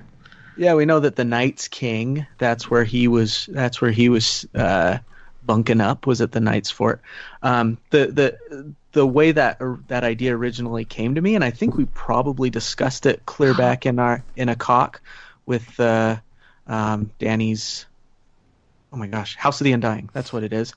It says uh, she sees this is one of her visions. Glowing like sunset a red sword was raised in the hand of a blue-eyed king who cast no shadow. And i think we probably talked about this in that episode but I, I, I interpret that as perhaps being stannis with, the, with his fake lightbringer. Um, blue-eyed there because he's now the night's king uh, he also has blue no eyes. yes and i think we talked about that then That's so good stuff. I I just think it would be incredible for this guy who has been so bent on um, doing what's right and everything. Uh, we talked about you know Donal Noye's thing of him breaking before he bends, and him breaking and becoming Night's King. Yeah, the interesting thing about that is, uh, and and certainly this Night's King doesn't have to follow in the path of the previous Night's King, but in literature, it's frequently done that way. Um, Mhm. The previous Night's King fell in love with another, essentially, Who we assume, yeah. and everything we know about Stannis indicates that that wouldn't happen. Love, I'm nah, there's no there's no breaking or bending in that. It's like he's just disinterested, right? He's got other stuff going on. I'm not saying it can't happen. It'd be interesting for sure. I'd I'd be more interested in oh I don't know. I feel I feel like Stannis's I feel like Stannis's role is still somehow away from the wall. Like like Mel was wrong. He's out doing his thing in the north. I don't know. I I don't know what he's gonna do. My head canon for Stannis has always been that he's gonna do something great to save the realm and die doing it. Right. So mine's exactly the opposite. Well, I'll tell you this about Stannis. Do you guys think that we know that he's bugged by this whole Azor Ahai thing that Melisandre's put on him? Yes, his He knows he- dust. Right. He knows that he's not Azor Ahai, right? Yes, I think it's kind of awesome then that even knowing that, he's still willing to go do this. Yeah, he's still trying to save the world anyway. I that's kind of what I mean about my head canon. It's like he's Yeah. he's gonna die trying to save the world. He's gonna fail. Uh-huh. I still think that's cool. Yeah. And maybe he'll get to that point where he loses that hope or something. Oh. and I don't know, maybe he he falls into that whole thing of not feeling appreciated or something, you know. yeah, he just shatters. He He's made, born like just like he did with Robert. Yeah, you know, like he did with Robert, where he just became so bitter uh, against him, and maybe that's directed towards Jon or something. I don't know, but Although I would I'm- note, even as bitter as he ever got, he Mhm. still sided with Robert. he did. He stayed loyal. Yep. Anyway, I, I think the Night's it's- King has a role somehow, whether it's the old one come come new that we thought was dispatched, or a new one joining and grabbing the mantles. I, I think the Night's King seems like it's too big of a theme to just disappear. It's Sure. gonna it's gonna come around somehow, and Mhm. Stannis would be interesting. I just narratively don't I don't know how it fits in. Welcome to a Song of Ice and Fire, bud. Yeah. yep. Do you have any thoughts on that, Brooke? that I remember being frustrated that he's still stuck in the snow with this starving army when we leave off in the Dance with Dragons. And uh, yeah, just hoping that gets resolved because it's super boring. Or not, Yeah. according to the pink letter, right? Big roadblock. The pink letter indicates that he's is it dead or captive? Yes. Um, but then we've two. got the Winds of Winter sample chapters. Yeah. Right, but timing wise, the only ones who win are sample chapters I think that mention him are, is the Theon one, right? Mm-hmm. But as we know with George and his timing stuff, we don't know which thing really happened first. Well, we know that Mance got in there with his girls. But yeah, anyways, yeah. We don't want to go down that road right now. Yeah. Anything else you guys want to talk about? I can't believe it's finally happening. We're at the end. the Blood Raven uh, thing was interesting to me. Oh yeah. So yeah. So who do you think put that raven in the kettle? do you Oh, believe yeah. that Sam, uh, his innocent denial? Oh no, it wasn't me. His POV certainly doesn't betray anything, No. but that's not, you know, that doesn't Seems- mean anything as we've discussed on this episode already. Well, his POV little- wasn't. We didn't have his POV for that moment. We had Jon's. So he could have thought of it later, is what. Yeah, but Yeah. he he certainly didn't think of it beforehand. Right. doesn't Right. doesn't really feel like his style. No. No, like it doesn't. he doesn't really have like showmanship. So the next, I also The don't get next, why uh, he's that surprised. He flew to the shoulder of the guy he knew best. So what? well, So these what? guys are these guys are pretty. I don't know. It seems like they'd be prone to It's a s- superstition. believe in that kind of stuff. Yeah, superstition and stuff like that. They're not like the clearest thinkers and stuff like you know, like you. Yeah, and I'm sure they were caught up at the moment too. It's kind of a That's true. it was a good move. Um, popular theory seems to be that it was Maester Aemon. Which I totally don't get.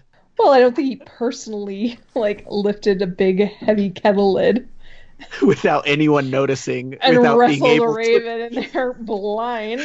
without anyone being able to see him. yeah. Uh, like, uh, Aemon, what are you doing?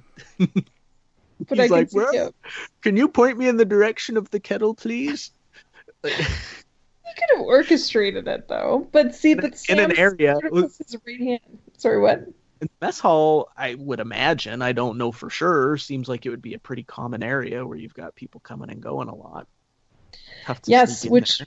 supports the theory that the lid was off the kettle at some point, and then this raven is actually Blood Raven, hopped into the kettle, I guess like hid in the curve of it, and then someone put the lid on. put the lid on. He's black, right? People Yeah. probably aren't inspecting the inside Oh, before yeah. they shut Yeah, it. You it's gonna get cooked later. Who knows? The lid goes back on, and then he waits for the right moment to fly to Ta-da. Jon's shoulder. Yeah. Yeah. And then other people say that Maester Aemon was still involved because Blood Raven, of Communicate. course, yeah, uh, escorted him up to the wall. They've been in communication ever since. And And buddies. so, yeah, they're buddies, and so maybe they uh, hatched the whole Team Jon theory. together. Yeah, it's the Yeah. whole Team Jon theory, man. I, I do think that Blood Raven is. I don't want to say obviously because I don't want to sound that pretentious, but I think it's pretty clear to me, anyways, that Blood Raven is like warging Mormont's Raven. Um, oh, and I know warging's not a verb, you people. Uh, It's not. but yeah, I don't I don't know how much involvement he had in that little decision. Was he just like, let's really f with the Night's Watch people and just do this? Um, another theory is that it was Dolorous Edd. So, yeah, just trying to get out of being voted in. I like that one. Yes. That's my that's my That's mine. theory. yeah, I'm with you, buddy. I buy the Or Blood sad. Raven one. We, I mean, we know he's got control of many things, great and small. If if he in fact knows the truth, Team Jon, Yes. etc. hmm Yeah, because one side of it is why would he? You know, he's got so much on his plate already. Why would he even deal with, you know, this affair of choosing the next Lord Commander? But trying to get Lord Jon Snow in as Lord Commander. Yeah, you can see the reasoning why that would be a priority for him. Anything else? Hmm. Hmm. I did like the. Uh, w- I think we all might have mentioned the foreshadowing of Sansa rebuilding Winterfell. Yeah, I don't know if there's anything there hinting at the future. It'd be a cool little, uh, yeah, cool little foreshadowing. It says when she goes outside, I noticed this that the colors are whites and blacks and grays, which are stark colors. They're also just winter colors in general, so that could have just been. I'm just reading into it too much. She thinks it's a pure world. I do not belong here. But then she's able to just rebuild Winterfell so effortlessly and with so much detail and stuff. It was a cool and with moment. Littlefinger's help, yeah. arguably his essential help. He comes in So, and helps her iron out the details. Yeah, Yeah, it could be One of the foreshadowing, but if it is, it's very on the nose. totally. All right. All right. Well, uh, yeah. Do you guys want to pack this up? Yeah. Back it up, Okay. back it in. Let me begin. A game to win, battle meat. That's a sin. We're gonna finish it off. Good job, Nice. guys. Great job. That's actually my sign off. Good night. My sign off changed. Uh, is it really? yeah. You're kicking it over to me? Yeah. Okay. Because my sign off changed real quick too. Uh, I just saw on the interwebs that our our buddy Brendan Beefish uh, has a new little baby. So congrats to the man. Way to um, go. we're- Nice. We're gonna start seeing Beefish's writing productivity drop significantly.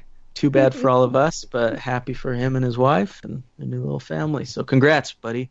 Yeah. Way to go. Congrats. And uh, my sign off is just thanks. Thanks to everybody for sticking with us through three books. We've got, uh, well, hopefully four more. Gonna be here doing this for a, a long time. jinx thanks, thanks for sticking with us. Holy crap. hmm Love you guys. Love you too. Good night. Good Bye. night. So better man, I am since I coming to contact with you.